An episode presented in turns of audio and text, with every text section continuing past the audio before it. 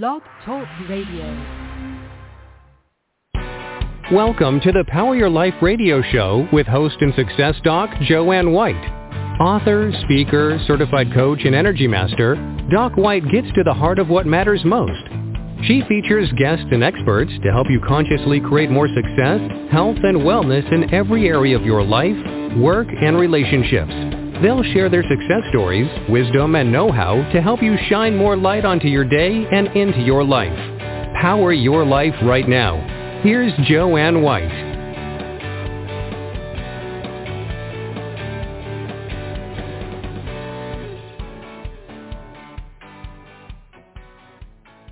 Hello, everyone, and thanks for joining us on Power Your Life. I'm Joanne White, and it's always a pleasure to be here. And we need to look at what's been going on in our lives and figure out how do we access that joy? How do we access those smiles and that funny bone that's somewhere within us that we all have? Well, I'm so excited today because I have a special guest who's going to help us do just that. And I'm talking about Stefan Haves, who is an accomplished entrepreneur, an international best-selling author, and an award-winning theater and cirque director. Stefan collaborated with clowns Bill Irwin and David Shiner on the Tony Award-winning Broadway show Fool Moon before being poached by Cirque du Soleil as a comic act designer, casting partner, as well as a master teacher. For over 40 years, Stefan coached and directed thousands of world-class performers globally, including Joan Baez, Doug Jones, and Val Kilmer. And most recently, Stefan crafted the Playland experience in Las Vegas for Katy Perry's New Year's event. Two of his amazing goals, which I think he's already reaching, are to reinforce, excuse me, reinforce the curative nature of laughter and to shatter the stigma of clowns. Welcome, welcome, welcome, Steph. How are you? Thank you so much, Joanne. I'm great. Um, wow, that's quite an intro. I, I hope I live up to what I've done in life. I'm sure you do. Now, I, I, let's go back a little bit in time for you. So, how did you get into all of this? Well, how did I get into all of this? How did I get into? Um, well, well, we can say I was a class clown. Um, and the thing about class clown, it being a class clown, is it probably takes a lot of um, pain and a lot of um, insecurity to turn it around and and realize, oh, um, the people that I want to put on my side is not the teacher, but the other students against the teacher. So that meant um, clowning was a good direction for me to go into because um, the one thing clowns have in common is we all have uh, problems with authority. Count and me in. so, right, exactly. And um, and the other thing is, I was uh, uh, I'm a twin, and my twin sister could do everything um, perfectly. She can she could tie her shoes before me. She could play the guitar before me. Uh, she could do a- any kind of skill before me. And when I did these skills, people would laugh at me because my I was all thumbs and not very good at things. So I got that strange, wonderful um, ability to not have shame around um, not being able to do things, and actually, I would do them worse so people would laugh more. So if I tripped, instead of feeling that um, horrible feeling of humiliation, I would go uh, and people would laugh at me. I would be like, nailed it. Why is it that that clowns have well, I guess really why are clowns not really looked on as professionals and, and not seen for the experts in their own field that they are? Well, you know, um, the clown stigma in the United States um, has happened. Oh, the last the last forty years. You know, when I was a a little kid and watching Johnny Carson, the late night talk shows, um, uh, he would bring on a plate spinner, or he would bring on um, a guy just fumbling with a microphone, who uh, a man named George Carl, who and these people were were considered national treasures, and so um, well, I grew up looking at those kind of people being lauded. And then as the 80s uh, crept in and David Letterman came in, those those kind of people were um, replaced by stupid human tricks. And then um, then they made fun of mimes. Even Woody Allen did in his movies, you know. And um, and so ultimately there was a cynicism that was happening in our culture, and uh, unfortunately, the clowns were thrown under the bus. You know, I think though it's an art, and not everybody can do it, and and it's important to be able to recognize their value and what they contribute, because we need it, as you and I were talking about earlier. Why is laughter so important? Um, well, the thing about uh, it's so funny because you know if I go to a party and I tell someone I'm a comic act designer or I make clown acts, people say make me laugh. And that's like me going to a party and saying, "Hey, what do you do?" and and and he says, "I'm a CPA." And I say, "Oh, well, balance my checkbook." it's not something which we need to do right now first thing out of the gate. And the other thing about laughter is laughter is a byproduct. It's a byproduct of feeling secure enough and safe enough and watching logic and then a script jump where it changes. And in in that together, it's a communal it's a communal art form. So so in laughing together, that is what um, that's when we feel true safety and regeneration within community. Yeah, and it, it connects people and it, it together, and it makes us feel good being in that community or being at, in that moment with with one another as well as with ourselves. So, you've done clown classes, you you've instructed people. Share some of that experience. What is it like? Well, it's fascinating because um, my job is not to teach anything. Um, I'm not really a teacher. My uh, what I am is I'm a person who kind of just helps you to remember because we were all perfect clowns before puberty. Um, middle school destroyed us all. I don't know what yours was like, Joanne, but my, um, mine was was a tough one. And um, and so but before that, when we were, um, you know, all on the playground, just running around and doing things, we were perfect clowns. And then puberty rolls around, and then we spend the rest of our lives kind of healing from that time of our lives when, when um, shame and and and and and wanting to fit in and not not being um, outside of the group.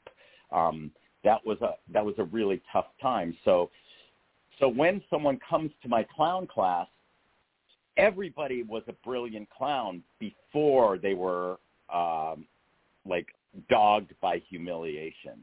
And so when if you can allow a safe space, a safe container within a clown class, all of a sudden everybody thrives.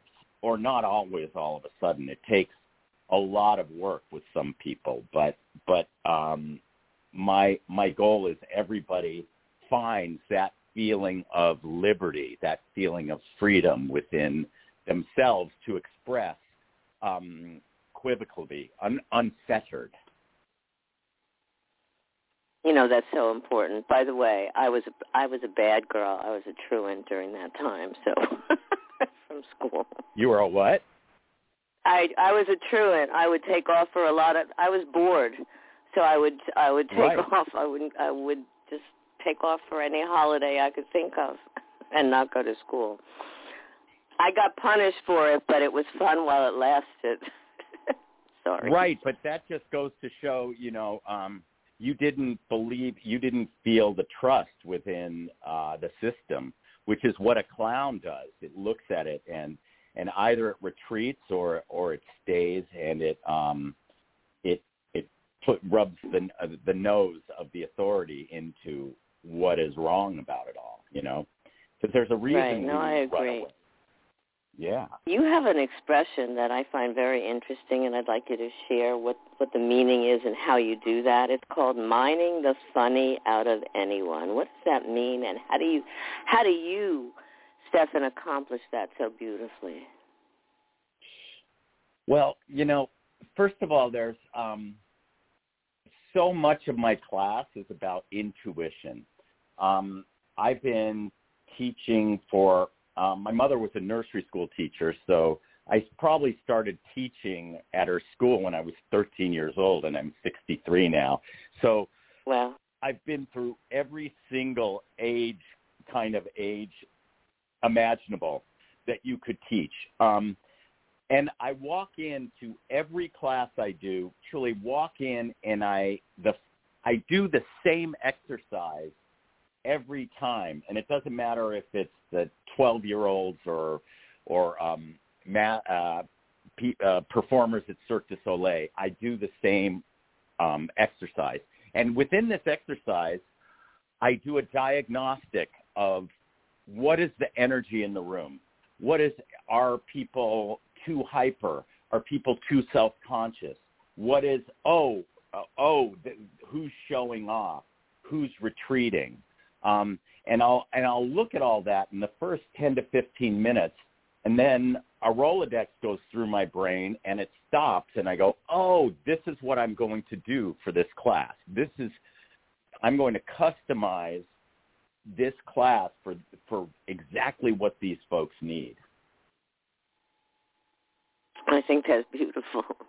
Now, your job, you know, to get people to laugh Stefan, they have to, as you said earlier, they have to be a little bit relaxed and secure. So how do you get the audiences to be able to to do that, to get to a place, a state of mind, of presence, of ease and comfort to be able to receive and to be open to laughter and to being amused? Wow, you you are very very intuitive yourself because what you just said was one of the most key like dogmas of what's important to me and that's how do we receive? How do we receive? There's and and how it starts is through breath. If the performer is actually breathing on stage or showing us their breathing then the audience and and breath includes inhale and exhale. Like for instance if you if you saw a stand up comedian get on stage and the thing about clown and the thing about comedy is you know there's no middle ground with it. Either you hate the performer or you want them to win or you're rooting for them. If you kind of like them it's kind of a fail so um how do you how do you get the the audience to root for you? And the way you do that is by actually walking on stage with the excitement, with the with the um, dilation, with the swelling of enthusiasm to be on the spot. Now, that enthusiasm can also that's that's where as performers we're all addicted to adrenaline but adrenaline can take us down too. It can make our body, voice, speech, and imagination um, inert, not work. Uh, but if you have craft, and that's what I teach, if you have craft, then all of a sudden that that dilation, that swelling in front of an audience becomes your kryptonite, and that that becomes something where you you're going to be fine because you're acknowledging it. So when I walk out on stage, I have to feel how wonderful it is to be performing and also the vulnerability because we're all addicted to adrenaline and why do you think we're addicted to performing? Why do you think? To actually being the performer because it brings on that adrenaline. It, it I mean, when I've done public speaking, it you know you, you that adrenaline is going through us, and it really helps the performance. It helps being there and being out there, and it feels good too. Yes, Initial, um, but but but the the reason we're the the over the underlying reason that we're addicted to adrenaline is we are addicted to possible public humiliation and oh. the fact that we fooled them again, the fact that we made it to the other side. But that kind of feeling, it's an archetypal, universal, huge um, fear is that we are going to be shamed publicly. And the fact that we we weren't is such such an amazing because if you've ever been in a play, you always need more rehearsal. You're never ready. And then you go, oh no, we're going to have egg on our face. And then it happens and you don't have egg on your face. And you go, you want to do it again? And you're like, yes. So then you become addicted to possible public humiliation. Got it. so you have this beautiful book, The Power of Ha, connecting through the heart of humor. Tell our listeners more about the book, why you wrote it, and why it's so essential. Well, you know, um, during uh, COVID, I, I I wrote one one book about my life. Uh, it was actually a trilogy called The Cherub and the Trout, and um, and that was 750 pages, three books. It was huge, and um, and then after that, I'm like, what's an accessible book that I can um, write that folks would would just like like like what you you say you know like what is it about the power of ha? What is it about laughter? What is it about achieving that? Now i could have written a book that was just like a textbook for um for clowning where i would just document where I would document like exercises, what you do in the first week, what you do in the second week. But as I said earlier, Joanne, it's like um, I'm intuitive, so there's no there's a method to my madness. But when people say to me, "Oh, do you know another clown teacher that could, if you can't do this?" It's like I don't know anybody who does it in the flow-based way as opposed to structure-based way. The flow-based way is I get the flow of the group and then I customize the structure. So that's a hard thing to document, you know. So so this became a um, a book which was kind of free flowing in between um, my story about how I got to be um, a comic act designer for Cirque du Soleil and um, chronicling some of the first heroes that I encountered when I was really young in my 20s when I first saw Robin Williams in a club, when I first saw David Shiner on the streets of Paris. Like there are seminal moments in my life which which impacted how I go forward. And it's really great to um for, you know, my students to when I when I'm teaching them. I'm and it's a 23 year old, and I go, well, if I didn't run away to Paris when I was 23 and and forego a great MFA program at a Ivy League school and go juggle on the streets of Paris, I never would have had this uh, this actual successful trajectory. So um, so it, it chronicles both my my own my own journey as well as the the folks along the way which influenced that. And then I also go international and I look at um, what was it like to teach clown in India and direct clowns in China. And so there's a there's a universal aspect to it, which is ultimately human, that we're all the same. But how do you shift those those um, perspectives? so you can you share a little bit of that because that's so interesting. Oh, I'd love to. Well, which one specifically? What what caught your attention? Well, how how you shifted for different places, different like India. How how is it different?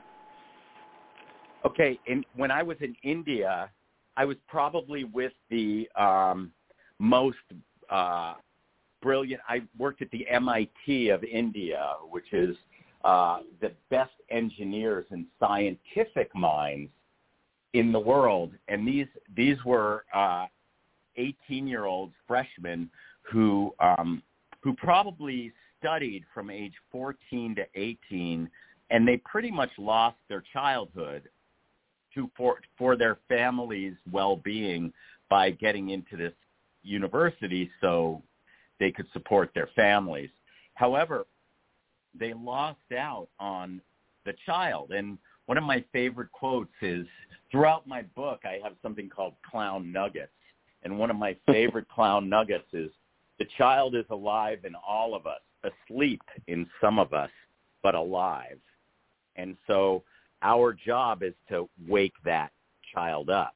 And so um, with these with these folks in India, these these young men and some women in India, um, I was um, I language wasn't the way to go. It was more about their they have so many holidays and they have so many um, uh, celebrations that um, if I went down the Bollywood dance like rabbit hole, then all of a sudden they went from very shy, um, organized, structured um, young men to kind of kids dancing all together in a room. And once you get that, then the shift over to clowning and humor is so easy. You know, I, I think that's so important too. What you said earlier as well that that we all have that child, which is the one that is playful, imaginative, creative, and and helps us be that way. And when you said awaken that child, it it to me it's a beautiful thing, and we all need we all need to have that child awaken. So, and you're doing it. I love it. That's important. Yeah. What is it like working for so, Cirque du Soleil? Um, well, you know, it's it's a it's a double-edged sword. On on the one hand, it's probably the most sublime, wonderful um, company you could ever work for. I mean, I was with them back in 2007 where they were really flush financially.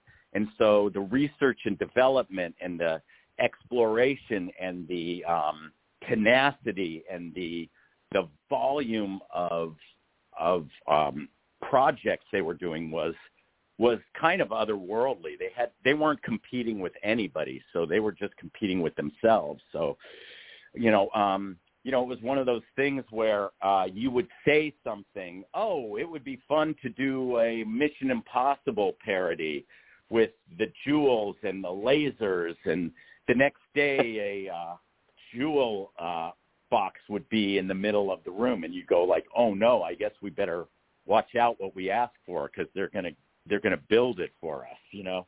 So, and the headquarters looks like Charlie and the Chocolate Factory. It's like amazing, you know. Um, uh, but I said it's a double-edged sword because on one hand, creatively you can manifest anything you want, huge stuff. If you say, "Oh, I want a 30-foot uh, high-heeled slipper, they could build that, you know?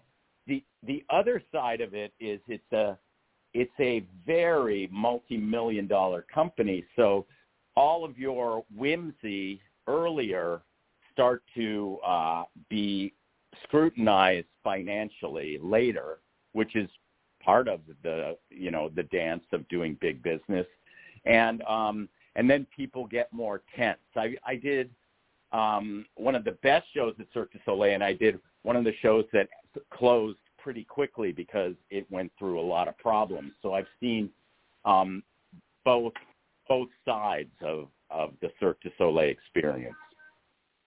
What's the most interesting aspect for you of that experience for of Cirque du Soleil? Um, you know, the thing that I like the most about it is, uh, once again, I'm going back to um, problems with authority. And um, this was a company which was um, founded upon outsiders. They were a bunch of kind of uh, pot smoking, uh, stilt walking uh, troupe who who got a big top and then started doing stuff. But people, but they did it outside um, the society. They did it so part of the mandate of of working with artists like the team that I I have worked with is that they leave you alone.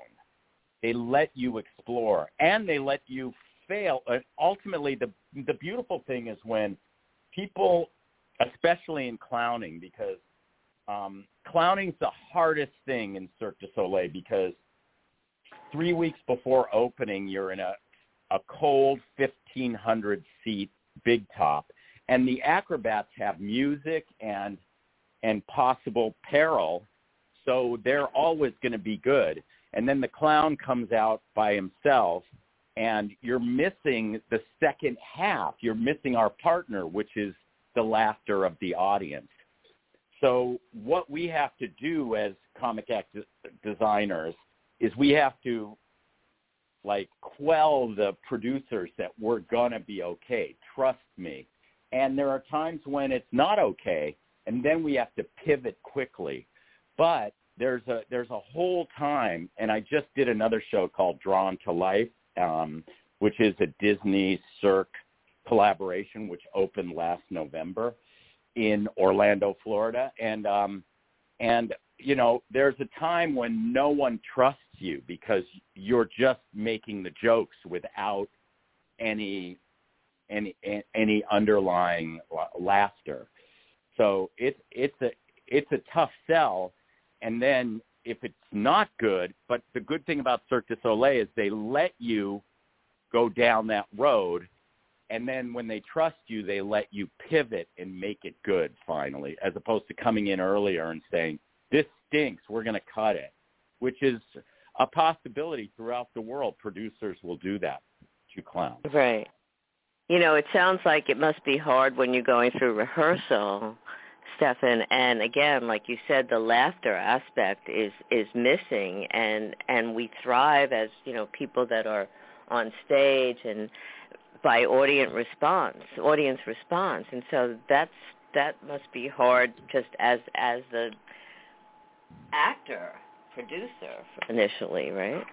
Right, and and imagine Joanne me me telling you the same joke every night, and everyone in the room knows the punchline, so it's never going to be funny like the first time they saw it, right? But but the audience, it will be the first time the audience sees it. But as you do your rehearsals, everybody knows the jokes. So they they're not laughing. Nobody's laughing. In fact, most people are bored after a while until the real outside audience comes in. Then all of a sudden, everything is infused with joy, and then they go, "Oh, okay, you were right. Okay."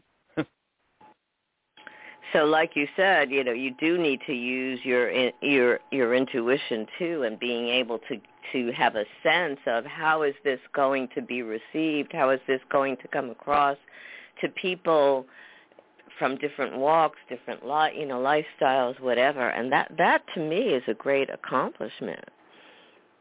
Yes, and and the other thing is, I use a lot more language. I use a lot more scripting earlier, so everybody knows their intent, what they're doing. But as you get closer, you always peel that language away. So it's mostly a visual art form. So those folks from China or Asia or, or Europe who don't speak English will love it anyway. It's a universal art form, so that's important too. So when you say it's visual art form, what are you doing visually? I mean, are you how's it's the movement and what Where, what is it that's bringing on the the laughter? it's visual storytelling. It's easy enough for you to know what that is because uh, when we were kids, we loved cartoons, and you could watch, you know, the Roadrunner and the Coyote uh, with the with the uh, volume down, and you still know what's going on. So, so, and that's the important thing too is is um, clowning is not variety is not the spice of life for clowning. Repetition is. Like m- making sure that everybody knows everybody's intent. Because we always want we we, we want to stay in the how. We want to stay away from the why. You know not why is he sitting on the chair but how is he sitting on the chair? If we if we go into the why then it's like oh he's tired he did da da da and then all of a sudden your brain is in a too complicated place but just you know how is the the Roadrunner going to get away from the coyote again? That's all we care about. Or how is Bugs Bunny going to, you know, do do something that makes us laugh? Oh, great. But we don't need to know why he's doing it. We just know how. I love it. So you crafted that Playland experience for Katy Perry. What was that about? How was that yeah, um? Uh, I was brought in by Allegra Libonati. Uh, she's a, a dear friend and a director, and we we uh, collaborated and, and did a uh, late night New Year's uh, experience. And in that, we um, we brought in characters, and and um, we had um, a friend of mine does uh, monkeys that that that are puppets, and and so the big thing right now is that everybody's trying to get a handle on is immersive theater. Or you know your audience doesn't want to sit in an audience and watch a proscenium stage.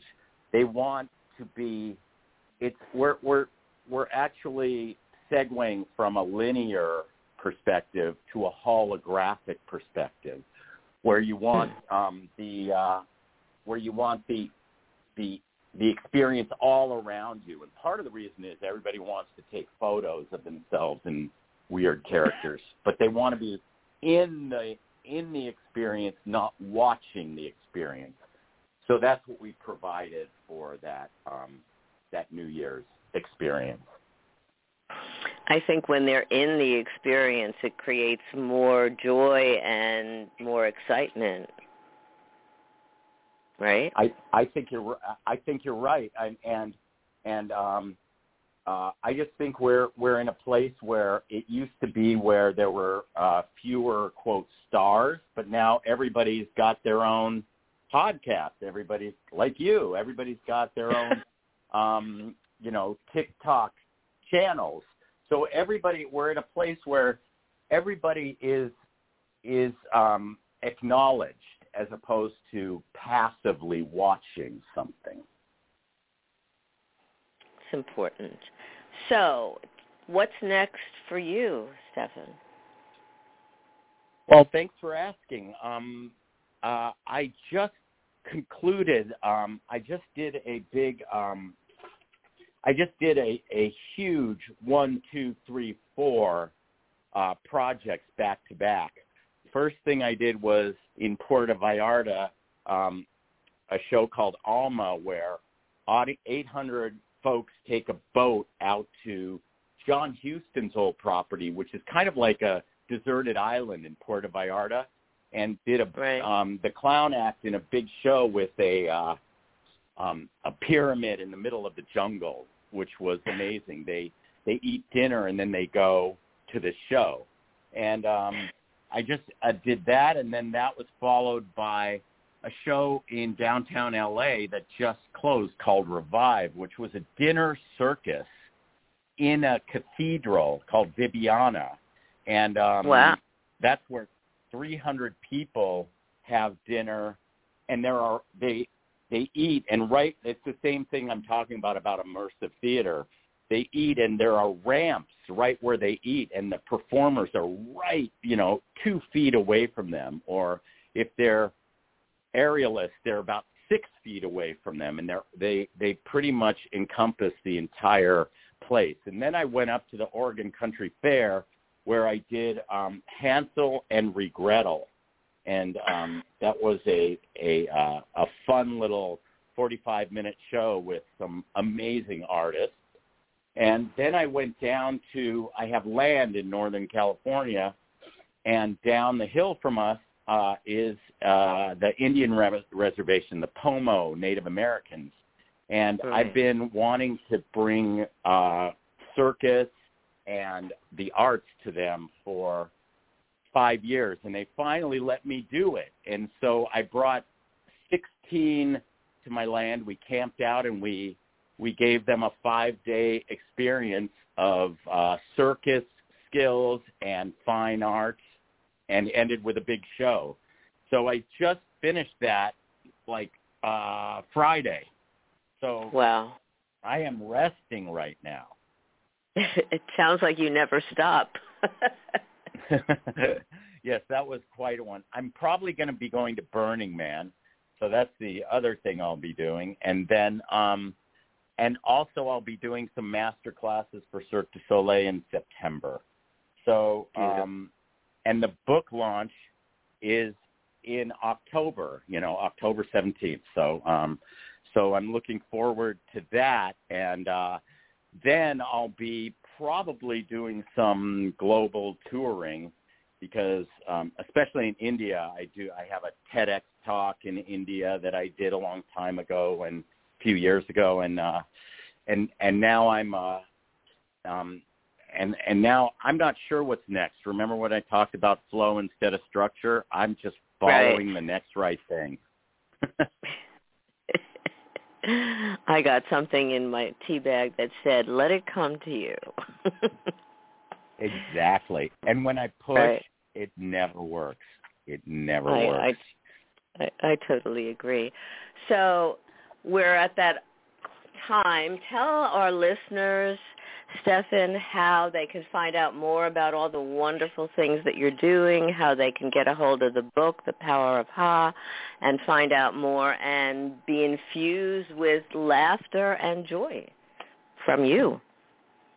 Oh, thank you. Um, the big uh, my uh, website is www a n h a v as in Victor e s dot com stefanhaves dot com.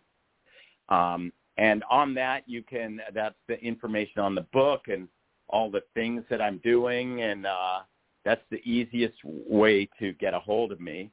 Also um, on Facebook I'm on Facebook, same name, Stefan Haves, and um, and and I'm very accessible.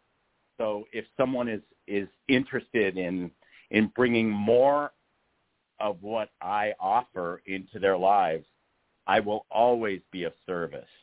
That, that is something that is incredibly important to me.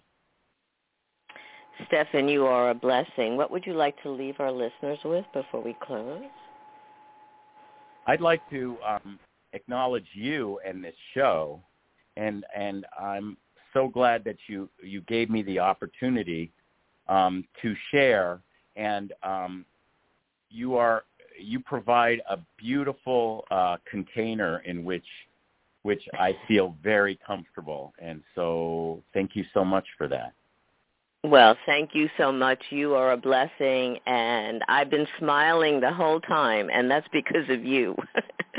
so thank Oh, you, nice. and beautiful, beautiful, blessed day. Get some rest. I will. I need it. oh, All right, one last thing. here. I'm meeting with Tim Tim Robbins today. I'll probably be doing a holiday show at the Actors Gang um, in Culver City with Tim Robbins and that that uh, that group. Wonderful. That's that's fantastic. Well, take care, and again, thank you so much. You are special, and I love what you do, and love that you're giving people more joy, more laughter, and more ease. Yeah, that's what Take we want. care. That's uh, that's that's our hope. Okay, take care. Definitely. Thank you again. So think Okay. about what Stefan said because again, it's so important to be able to laugh, to be able to tap into as he was talking about that that that inner child, that creative aspect of all of us that knows how to laugh, knows how to be playful and can help you get to that place if you just awaken it. If you want to get a hold of me, I'll give you the short version. Go to docwhite.org. And remember, you have the ability to power your life, even if it's just taking a step into laughter, a step into joy, a step into whatever it is you choose, and take those steps for yourself today.